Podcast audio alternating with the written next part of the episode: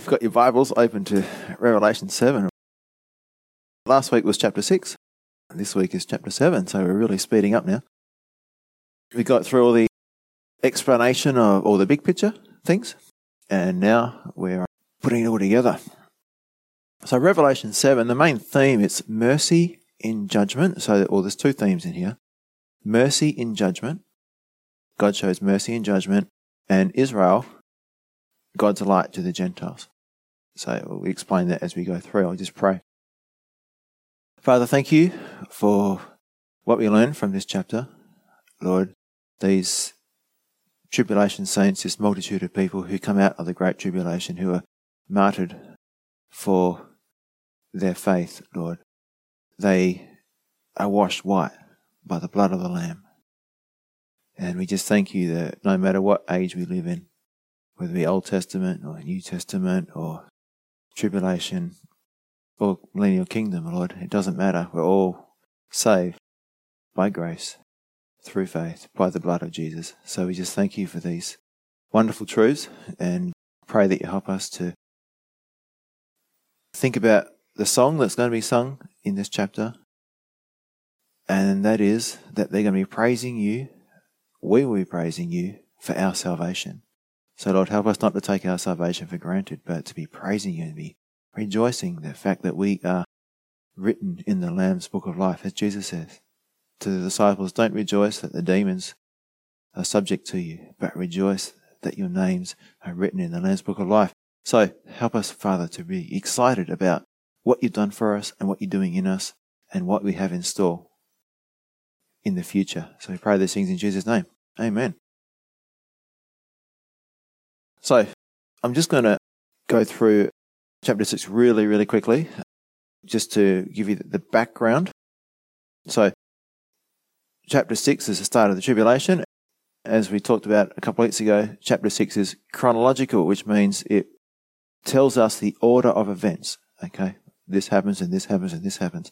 Whereas chapter seven is not chronological, it's a vignette, it's a little story, and it explains who these special people are, these one hundred forty-four thousand witnesses, and how they came to be sealed and saved, and what their ministry will be during the seven-year tribulation period. And so basically their ministry will take place over basically the entire seven-year period. So it's not an event that happens at specific point in time, it's something that happens throughout the tribulation. So you have this vignette, this story, which explains this group of people and their mission, which is to save souls. So this story in chapter seven, this vignette, tells us that there's going to be a multitude of saved people from every tribe, tongue and nation who will end up being killed for their faith. And as I said, the one hundred forty-four thousand play an important role in evangelizing the whole world and causing a multitude that cannot be counted to come to know Christ. But before we go into chapter seven, I'm going to quickly give a summary of the main events in chapter six, just to bring up to speed. And so you know what happens right from the very start, the Antichrist is revealed and what's happened so far. So the first seal, the tribulation, is about to begin. The Antichrist is revealed and comes to power. Now this is when the clock starts ticking. This is when the last seven-year peace treaty is signed with Israel. And that last seven years begins on that day. And then exactly seven years, seven lots of three hundred sixty days, Jesus comes back. And this is the last of the seventy-sevens of years spoken of by Daniel in chapter nine, verse twenty-four to twenty-seven. The second seal, he promises peace, this Antichrist, but the result is war, and it's a world war. The third seal, the war, causes famine and disease.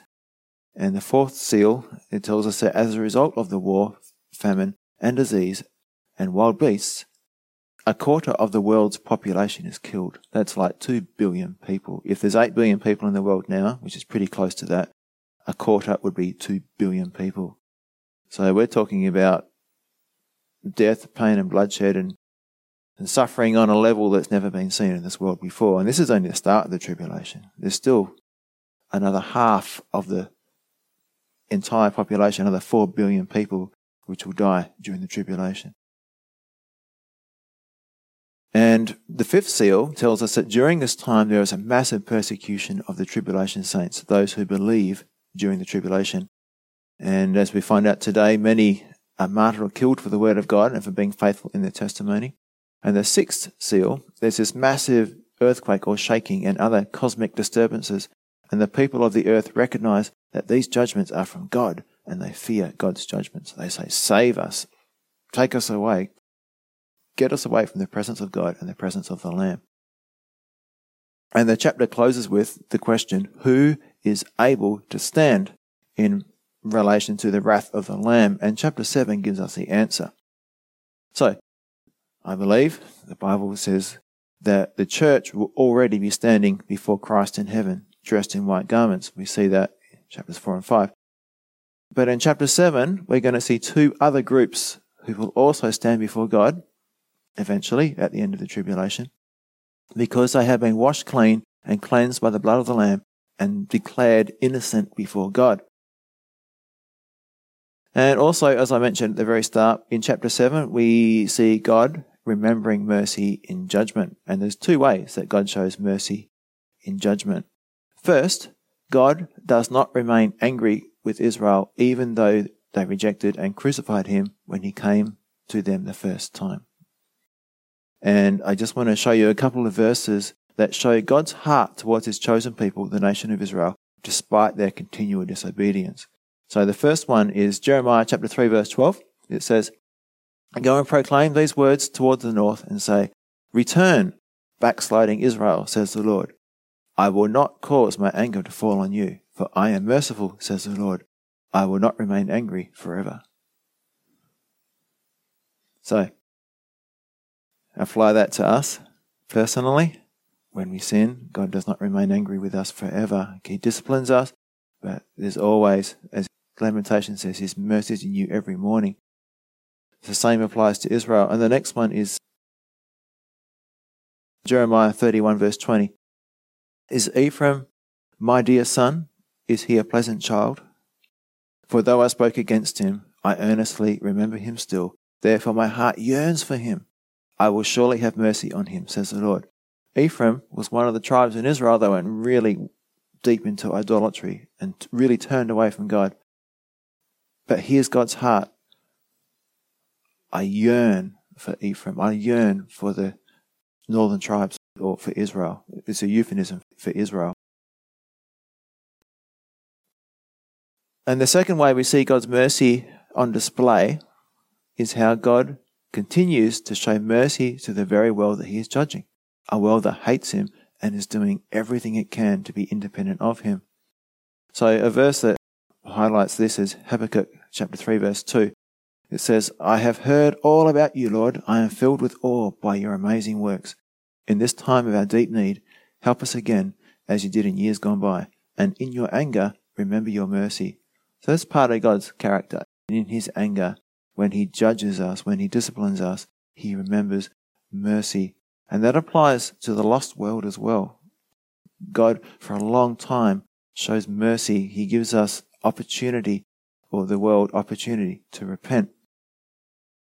So what we see throughout most of the tribulation, at least right up to the very end, is God doing everything he can to offer sinners the pardon for their sins, the opportunity to receive eternal life and live together with him forever.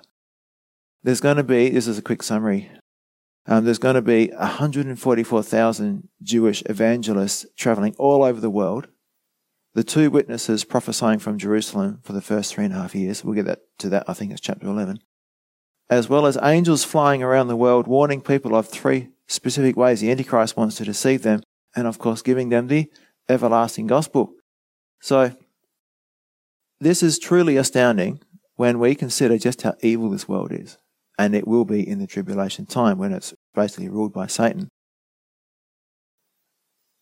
They will treat with absolute disrespect and persecution the one hundred forty-four thousand messengers.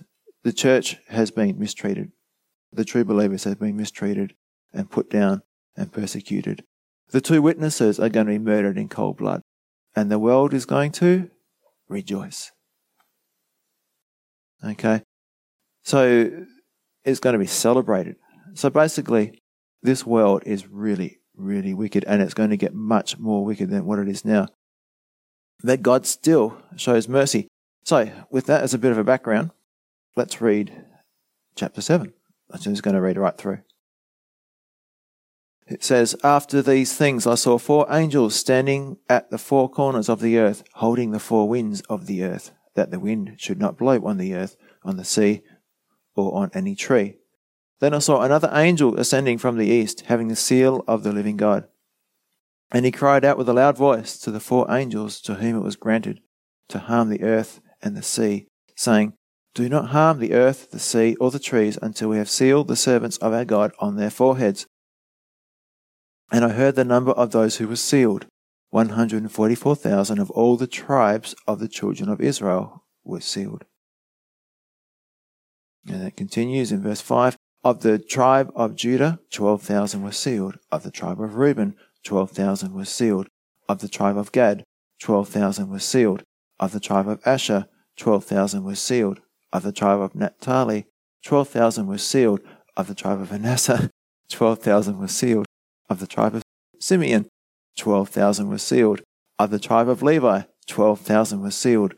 Of the tribe of Issachar, twelve thousand were sealed.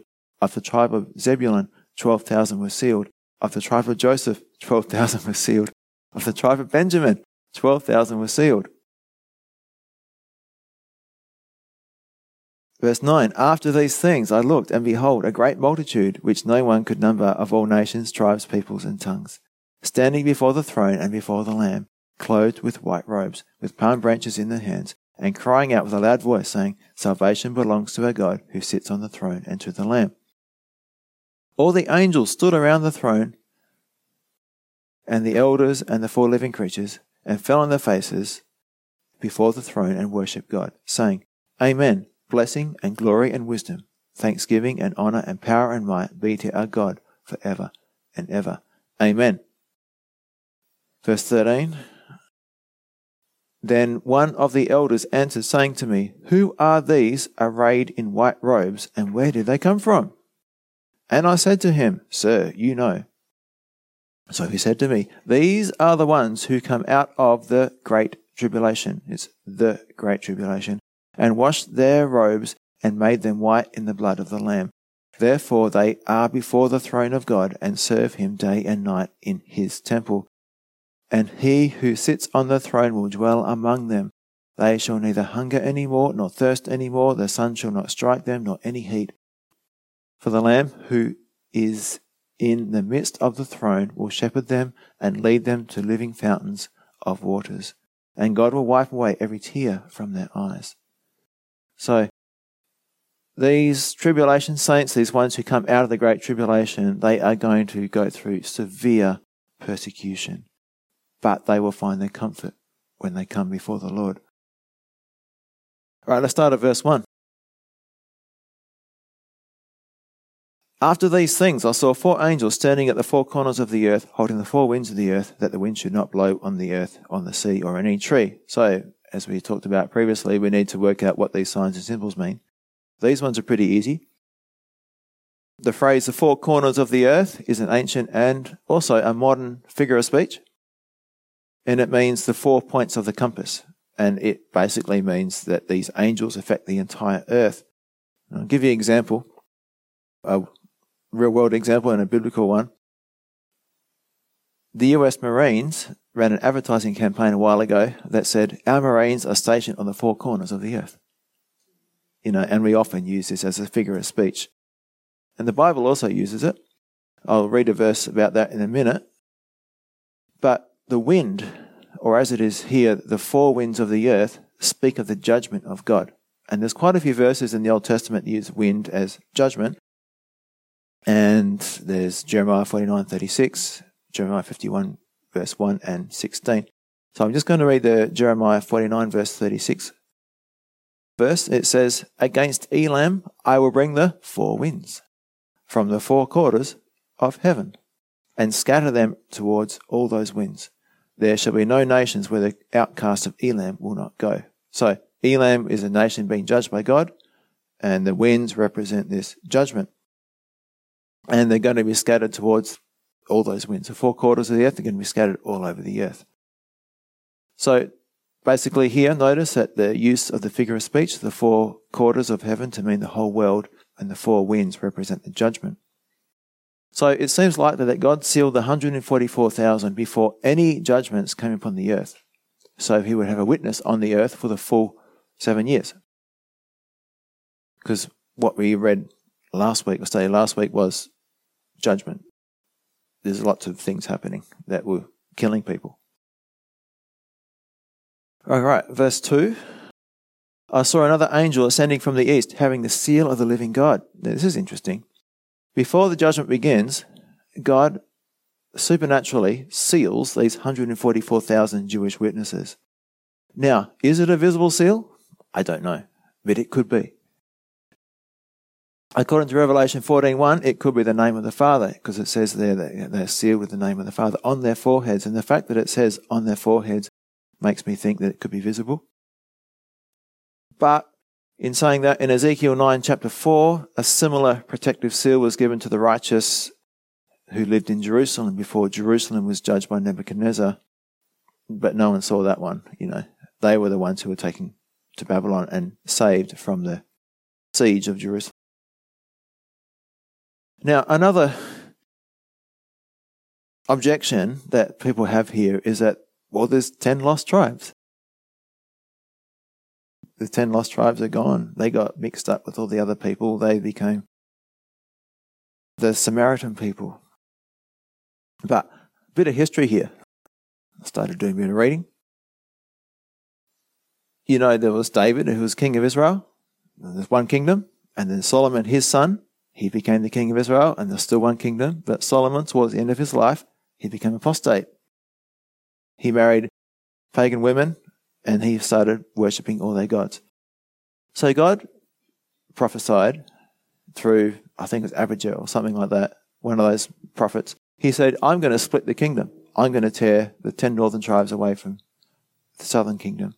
And so Solomon's son would only have Judah and Benjamin, and someone else, a guy called Jeroboam, would have the northern tribes, the ten northern tribes. So what happened was, Rehoboam, Solomon's son, he remained faithful to God for the first three years of his kingship.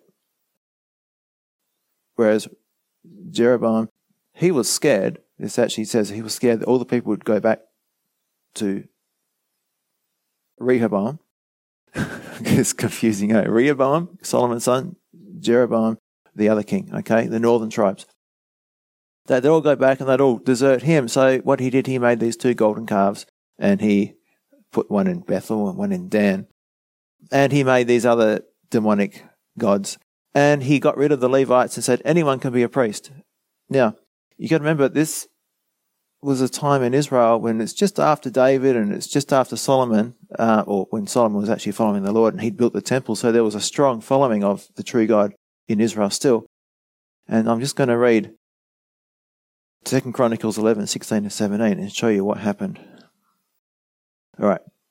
So Second Chronicles eleven, sixteen to seventeen, and it starts off with, from all the tribes of Israel, those who sincerely wanted to worship the Lord, the God of Israel, followed the Levites to Jerusalem, where they could offer sacrifices to the Lord, the God of their ancestors. This strengthened the kingdom of Judah, and for three years they supported Rehoboam, son of Solomon, for during those years they faithfully followed in the footsteps of David and Solomon. So, for those first three years, you had multitudes of Israelites from all the tribes of Israel, including the Levites, of course, especially the Levites, because they weren't considered priests anymore. They all come back to Jerusalem so they could worship and serve at the temple. But there was all, from all the tribes of Israel, they came back. So,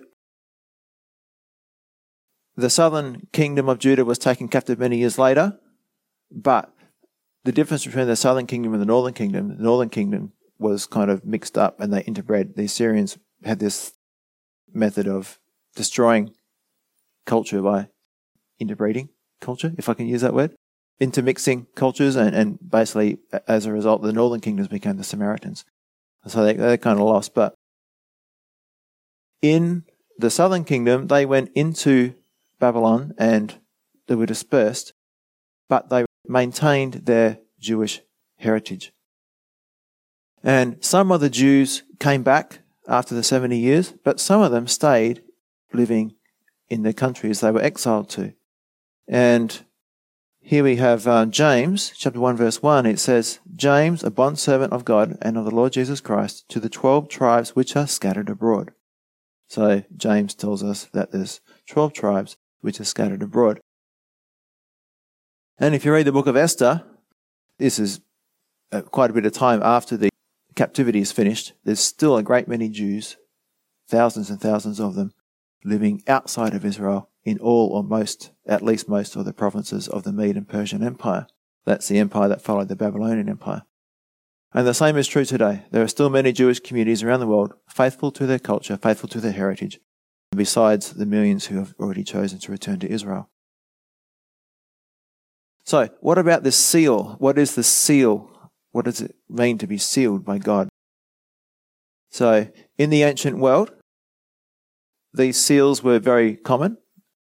It was the way you identified your property. So, if you know I was a property owner or I was working for a government, the government would have its particular seal in a ring, like a signet ring, and you'd have like a pattern engraved on it, and you'd melt some wax and put the ring in the wax as it was going hard, and the imprint of the ring would be in the wax.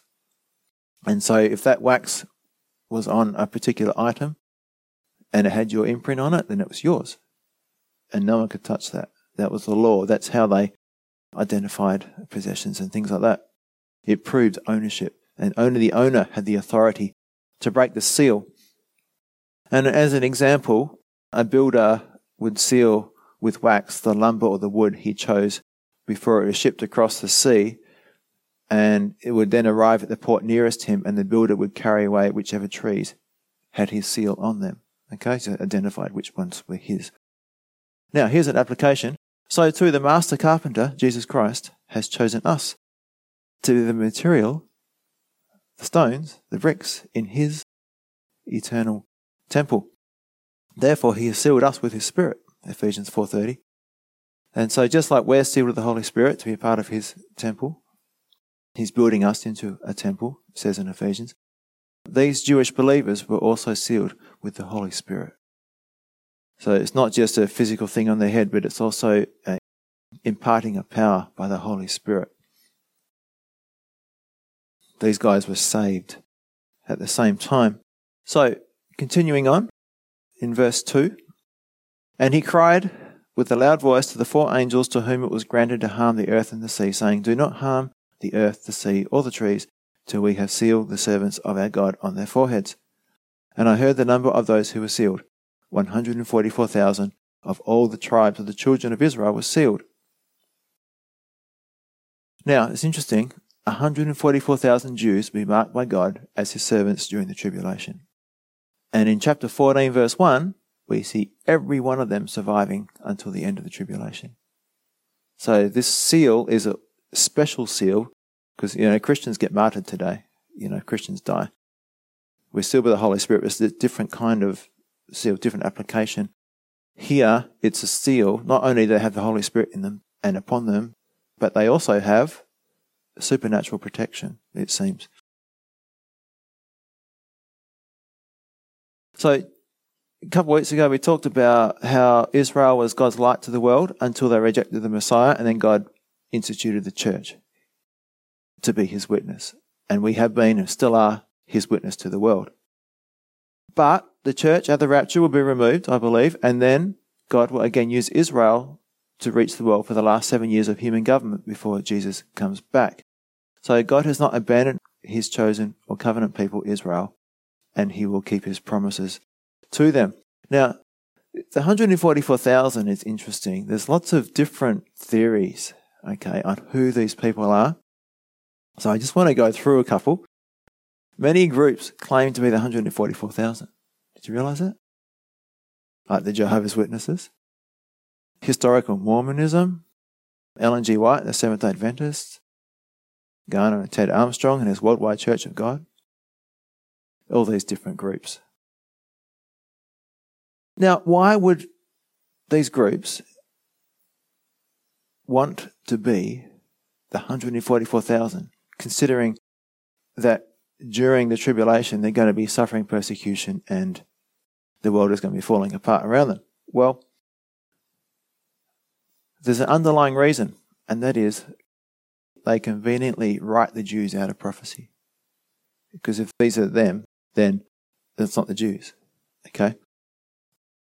And this has been, throughout all history, Christians and cult members alike have attempted to take Israel out of the end times or eschatological equation. And these doctrines have various names, but here's a few of them. Replacement theology, Israel's replaced with the church. Reconstructionism, kingdom now. You might have heard some of those doctrines floating around. And basically all the same, they all say that God's promises to Israel were passed on to the church because the Jews rejected Jesus. It's not a new idea. One of the first written evidences of this is Origen, O R I G E N, in the second and third centuries. And he basically said, paraphrasing, I think we've been reading the scriptures wrong. All the promises given to Israel are simply allegories and illustrations, and everything has been transferred to the church. All those promises, not for Israel anymore, they're for the church. And the church went downhill from that point on. And Augustine, or Augustine, he followed in the same footsteps. He's a tremendous guy, really clever, but he pushed this thing about the allegorizing of the Old Testament, especially prophecy. Now, Augustine was eventually followed by Martin Luther, and Luther, although he came back and started interpreting salvation scriptures literally and got that right, he still didn't interpret prophecy literally, and he hated the Jews. Hated the Jews. Because he disregarded the simple and plain meaning of the multiple verses that record God saying emphatically that he will never leave, give up on, or disown the people of Israel. And as a practical application of this, a practical outworking, a lot of Protestant pastors supported Hitler well into his regime as he murdered millions of Jews because they didn't see the importance of the Jewish nation.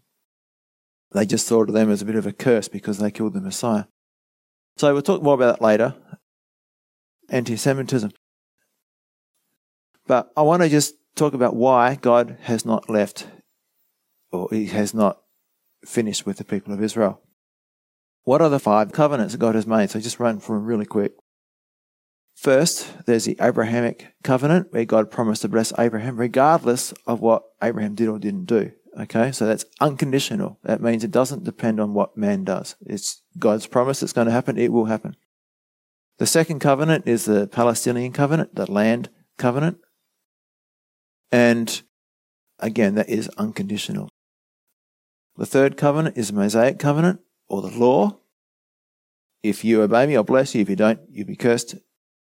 That is conditional. That's one of the five that's conditional. The only one of the five.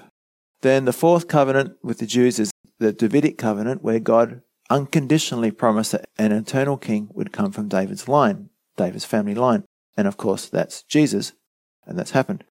And the last covenant is the new covenant. God unconditionally promised to give Israel a new heart upon which he would write his will, and they would want to follow him. They would follow him with all their heart, and that's Jeremiah thirty-one, thirty-one to thirty-three. And that's yet to be fulfilled. But God has already brought them back into the land, just like he said he would. And it's just a matter of time before he not just restores the nation, but he restores their hearts as well. So again, this is really important because this doctrine is really rampant through the church and it's growing in popularity. God is not through with the Jew. Because of the promises he made to them are unconditional, they cannot be forfeited. And here's something from John Corson that brings the point home. But Israel failed, you say. Well, so do I. But Israel was fickle, you protest. So are you. But Israel faltered, you whisper. So do we. Are we any different from Israel? No.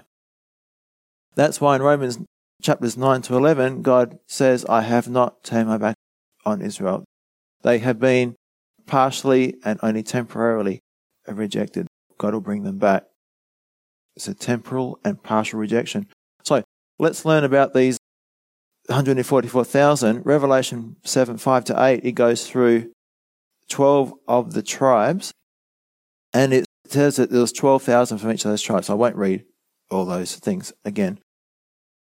This, you know, one of the first one is of the tribe of Judah, twelve thousand were sealed. And then there's Reuben, Gad, Asher, Naphtali, Manasseh, Simeon, Levi, Issachar, Zebulun, Joseph, and Benjamin. So it's interesting. I just want to point out something about this list of tribes. All right. The tribe of Joseph. Joseph was one of Jacob's sons. Jacob had twelve sons, but God did something special. Back when Jacob was dying, Jacob took Ephraim and Manasseh, Joseph's two sons, and says, I'm going to make these tribes in Israel. These guys are going to be tribes in Israel. These sons are mine. So Joseph, instead of being one tribe, became two tribes. Jacob actually said, these sons are my sons. They're going to be counted as my sons. So they're going to be counted as the tribes of Israel. Which is why there's actually thirteen tribes, and often there's one missing. So, when they were giving out the land, it was distributed between twelve tribes, and the Levites were all scattered among them as the administrators of the country. But here, one of them is missing. Can you figure out which one is missing? Which is the missing tribe? Joseph is... in here, it's kind of like saying Ephraim, and then there's Manasseh. So one of the other tribes is missing. Yeah? What do you think? Yeah, the tribe of Dan. Yeah, Dan's missing. So Ephraim might have been slighted, you know, or not named specifically because they were also associated with great harlotry. But Dan, Dan was really into idolatry. And also... the rabbis, the Jewish rabbis, consistently interpret the prophecy in Genesis forty-nine seventeen to mean that a false Messiah or Antichrist, it could be the, the false prophet, will come from the tribe of Dan. And the references for that are Daniel eleven thirty-seven and Jeremiah eight sixteen. So that's one possibility, that why Dan's not there. And the other possibility is that Dan might not be there because of their idolatry. Um, Deuteronomy twenty-nine says that any tribe involved in idolatry would be separated from the remaining tribes of Israel, and that's what God has done. He separated them from the remaining tribes of Israel. Dan was responsible for causing Israel to go into idolatry. They were one of the first tribes to do that. But, again, we see God's mercy. Guess what happens in the millennial kingdom when the tribes are allocated their land? Who's the first tribe that gets their land? It's Dan. If you read Ezekiel forty-eight, one to three, so God, again, he disciplines them. He says, well, you're not taking part in this ministry of reaching out to the world because of your idolatry. You've disqualified yourself, but you're still part of the kingdom. You're still part of the nation. So, who the one hundred forty-four thousand are is an important issue. If they are a symbol of the church, it means that the church is in the Great Tribulation, but sealed for survival through the Great Tribulation. So this basically means there's no pre-trib rapture, but there's more to it than that. This picture doesn't fit, okay? I'll show you why. So... some of the facts about the one hundred forty-four thousand. They are called the children of Israel, Revelation seven four. They are associated with specific Israeli tribes. They seem to be protected and triumphant throughout the period of God's wrath, meeting with Jesus at Mount Zion at his return. And they are celibate.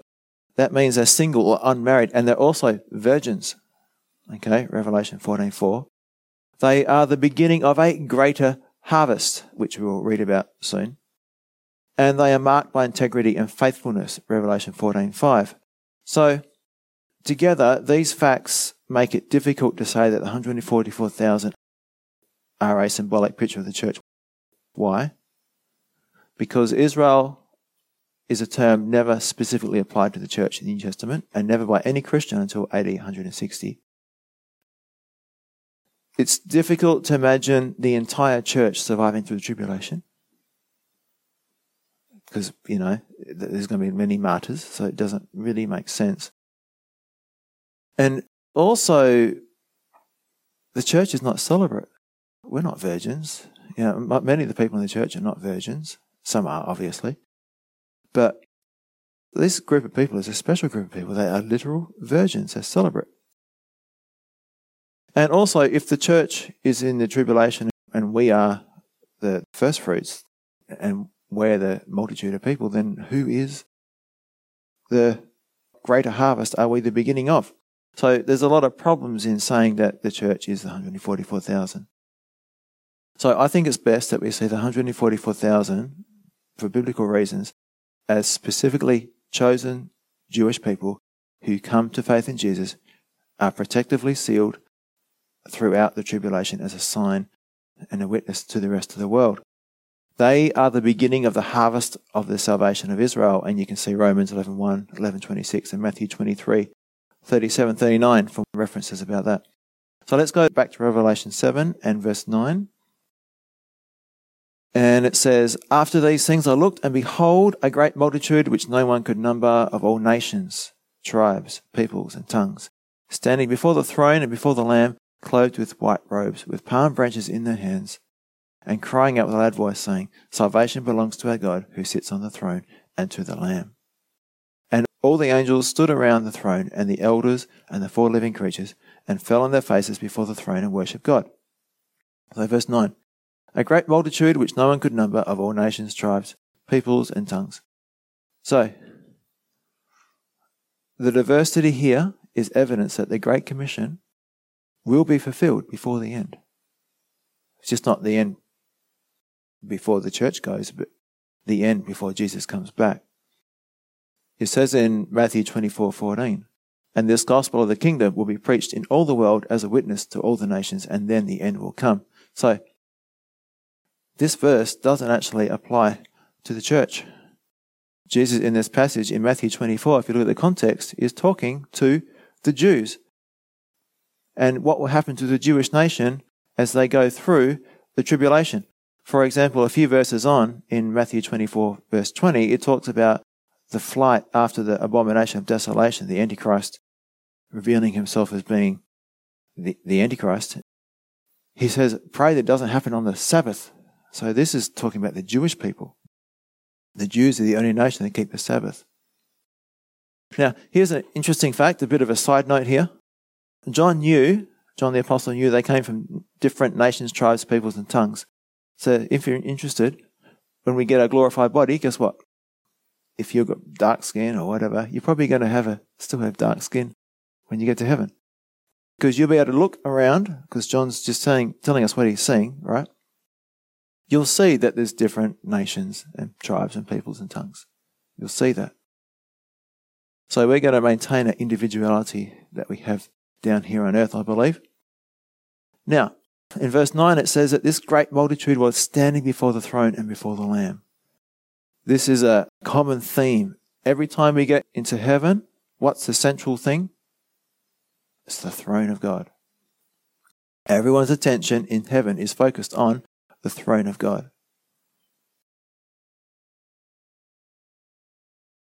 Also, it says in verse nine that they are clothed with white robes. These robes remind us not only of the covering righteousness of Jesus, but also of priestly service. And verse nine also describes the multitude as having palm branches in their hands. Now, what does that remind you of, these palm branches? The triumphal entry. So they're a picture of victory. Okay, so you can read John twelve, twelve to twenty-six, when Jesus was praised as Savior and King. And the word Hosanna means? Save now, yeah. So, historically, palm branches represented victory. And what it's showing is that this great multitude is celebrating a victory.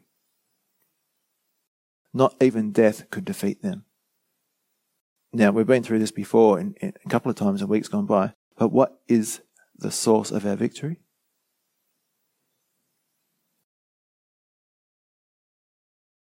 Yeah, what is the source of our victory? First John five, four to five. For every child of God defeats this evil world, and we achieve this victory through our faith. And who can win this battle against the world? Only those who believe that Jesus is the Son of God.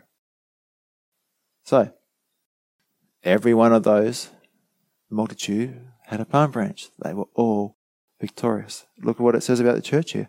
And every child of God defeats this evil world. And we will achieve this victory through our faith. So, it's not about us.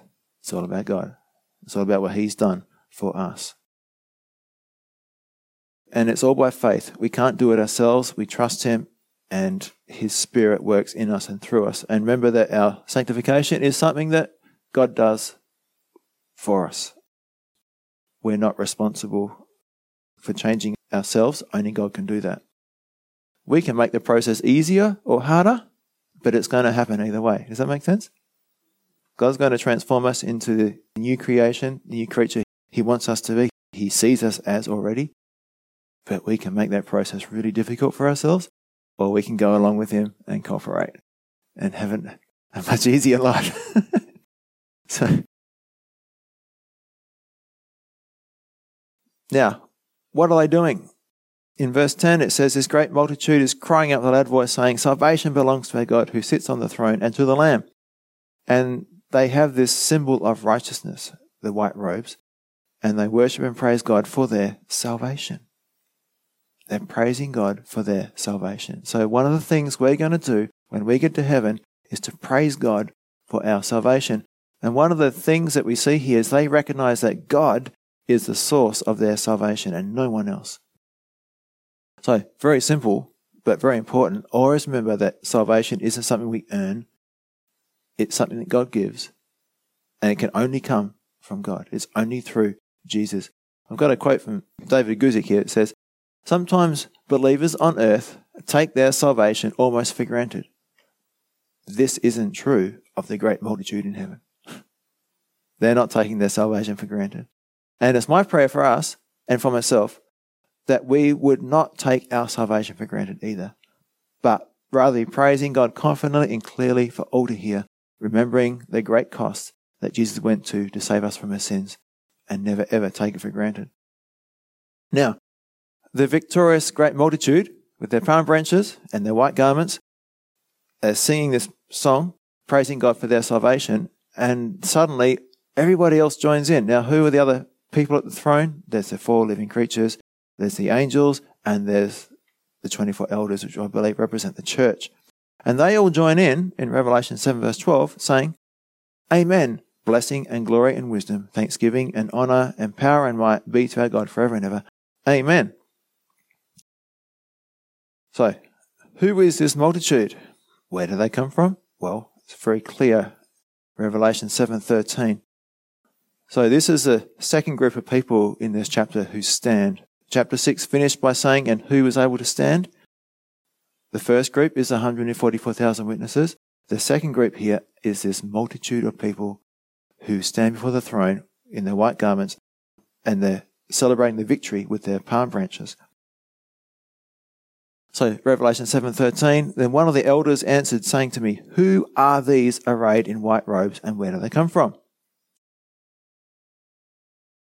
So John didn't know, and he didn't even know that he should be asking. Now, just an application here before we move on regarding evangelism.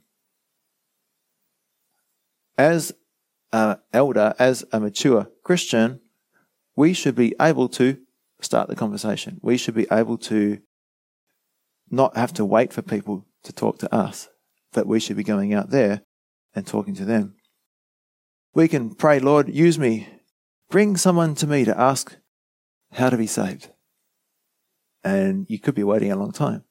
But if you actually pray, God, help me to ask someone else about how are they saved, then, or about salvation, then you'll get some good conversation. So we need to pray for boldness to witness.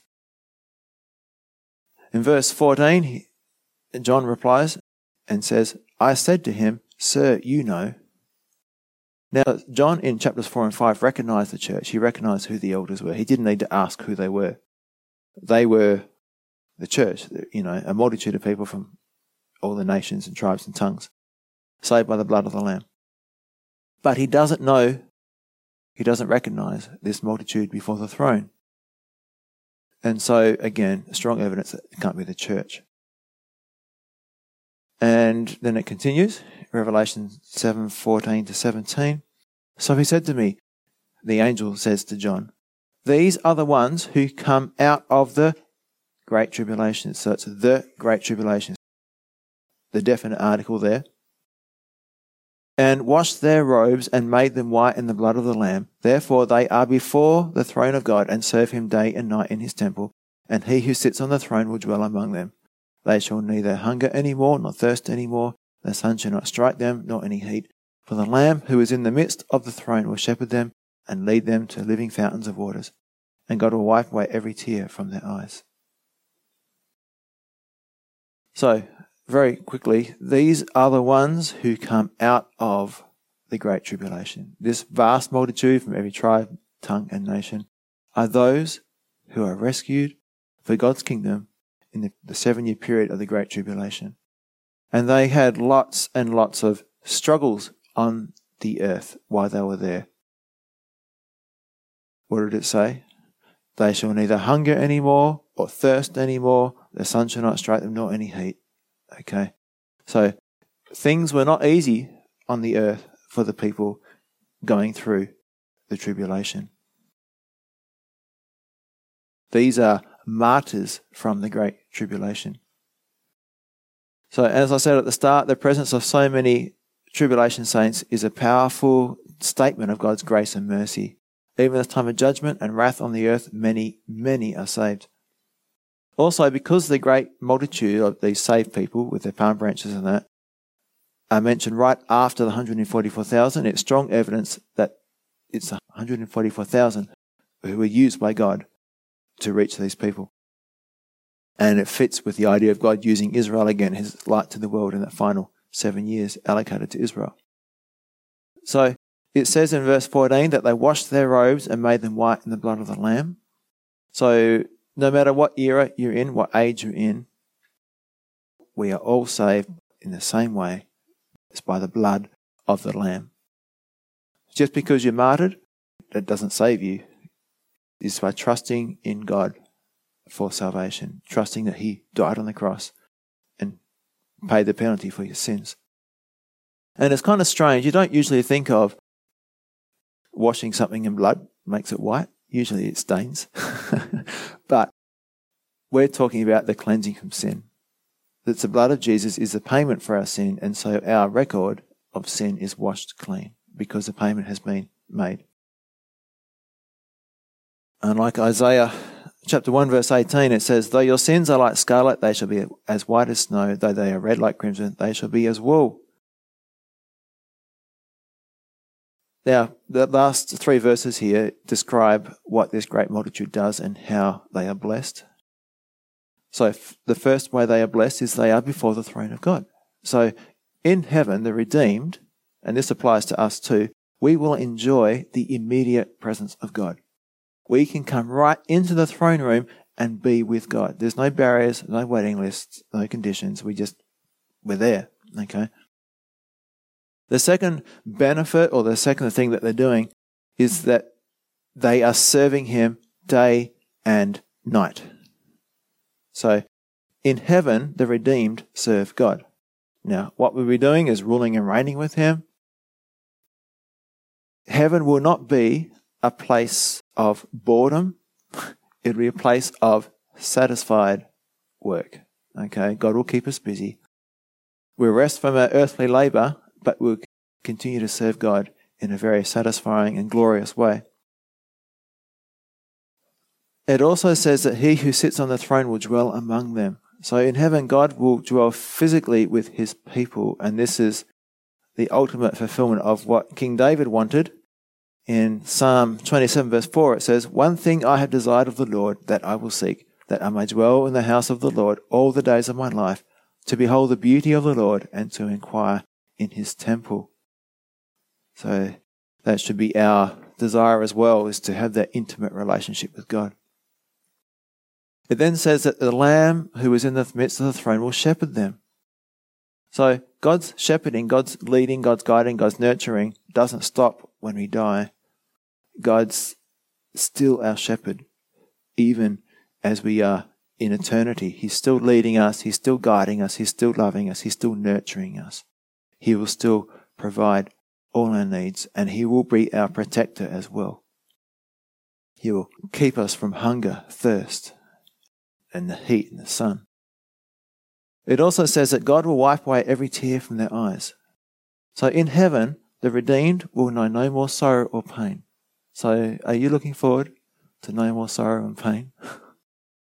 I am.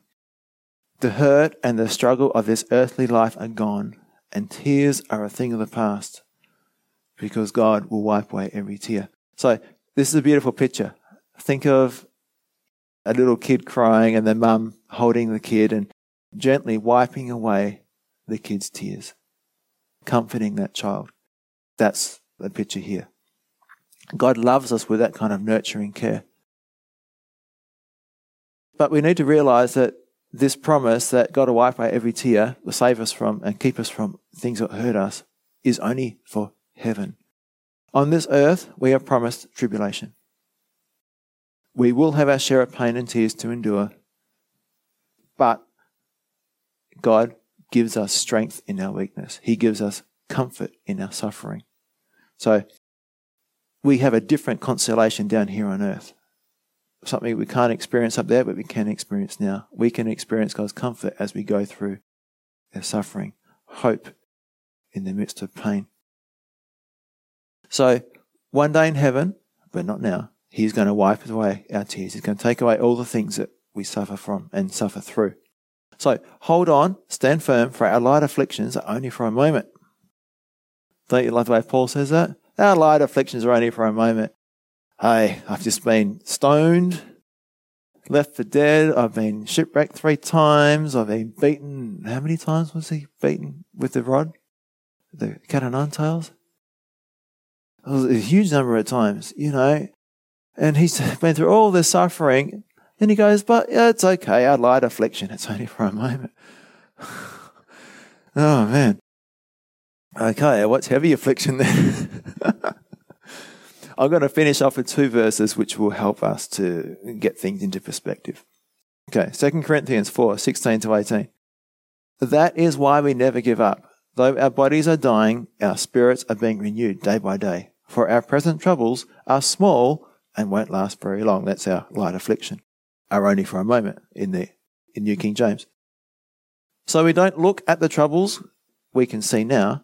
Rather, we fix our gaze on things that cannot be seen. For the things we see now will soon be gone, but the things we cannot see will last forever. So picture yourself in the tribulation going through this terrible persecution with the Antichrist, led and guided by Satan, persecuting saints all over the place and killing them. Just keeping your eyes on heaven and just trusting God that this won't last forever. Okay. They were hungry. They were thirsty. They didn't have a good life. So we have so much to look forward to. Heaven, with our Saviour shepherding us and leading us and comforting us and protecting us and providing for our every need. What more could you want? It's beautiful. So I'm just going to finish with one more section of scripture. It's Romans eight, eighteen to twenty-five. Similar theme. It says, yet what we suffer now is nothing compared to the glory he will reveal to us later. For all creation is waiting eagerly for that future day when God will reveal who his children really are. Against its will, all creation was subjected to God's curse. But with eager hope, the creation looks forward to the day when it will join God's children in glorious freedom from death and decay. For we know that all creation has been groaning, as in the pains of childbirth, right up to the present time. And we believers also groan, even though we have the Holy Spirit within us as a foretaste of future glory. For we long for our bodies to be released from sin and suffering. We too wait with eager hope for the day when God will give us our full rights as his adopted children, including the new bodies he has promised us. We were given this hope when we were saved. If we already have something, we don't need to hope for it. But if we look forward to something we don't yet have, we must wait patiently and confidently. So Father, help us as we see these one hundred forty-four thousand witnesses who are persecuted but not killed. But then we see the results of their ministry, the, the multitude of people who are victorious over this world. They have the palm branches there, celebrating their salvation. And Father, they kept their eyes on you. They survived. They made it. And Lord, that's your promise for us too. These light afflictions are but for a moment. Lord, help us to endure these times by using these times as a way to draw near and closer to you, whether it be temptation, whether it be persecution, whether it be physical suffering or financial stresses or whatever it might be, broken relationships. Lord, help us to not try and get out of the trial, but rather find you in the trial. So we just pray that you'll just give us this strength or this beautiful application from this chapter today. So I just pray you'll help us to be encouraged and cause us to grow in our faith and trust you more and more and look forward to that day. Hold on to that promise of being with you and being shepherded by you in a way which we can only just dream about now. In Jesus' name, amen.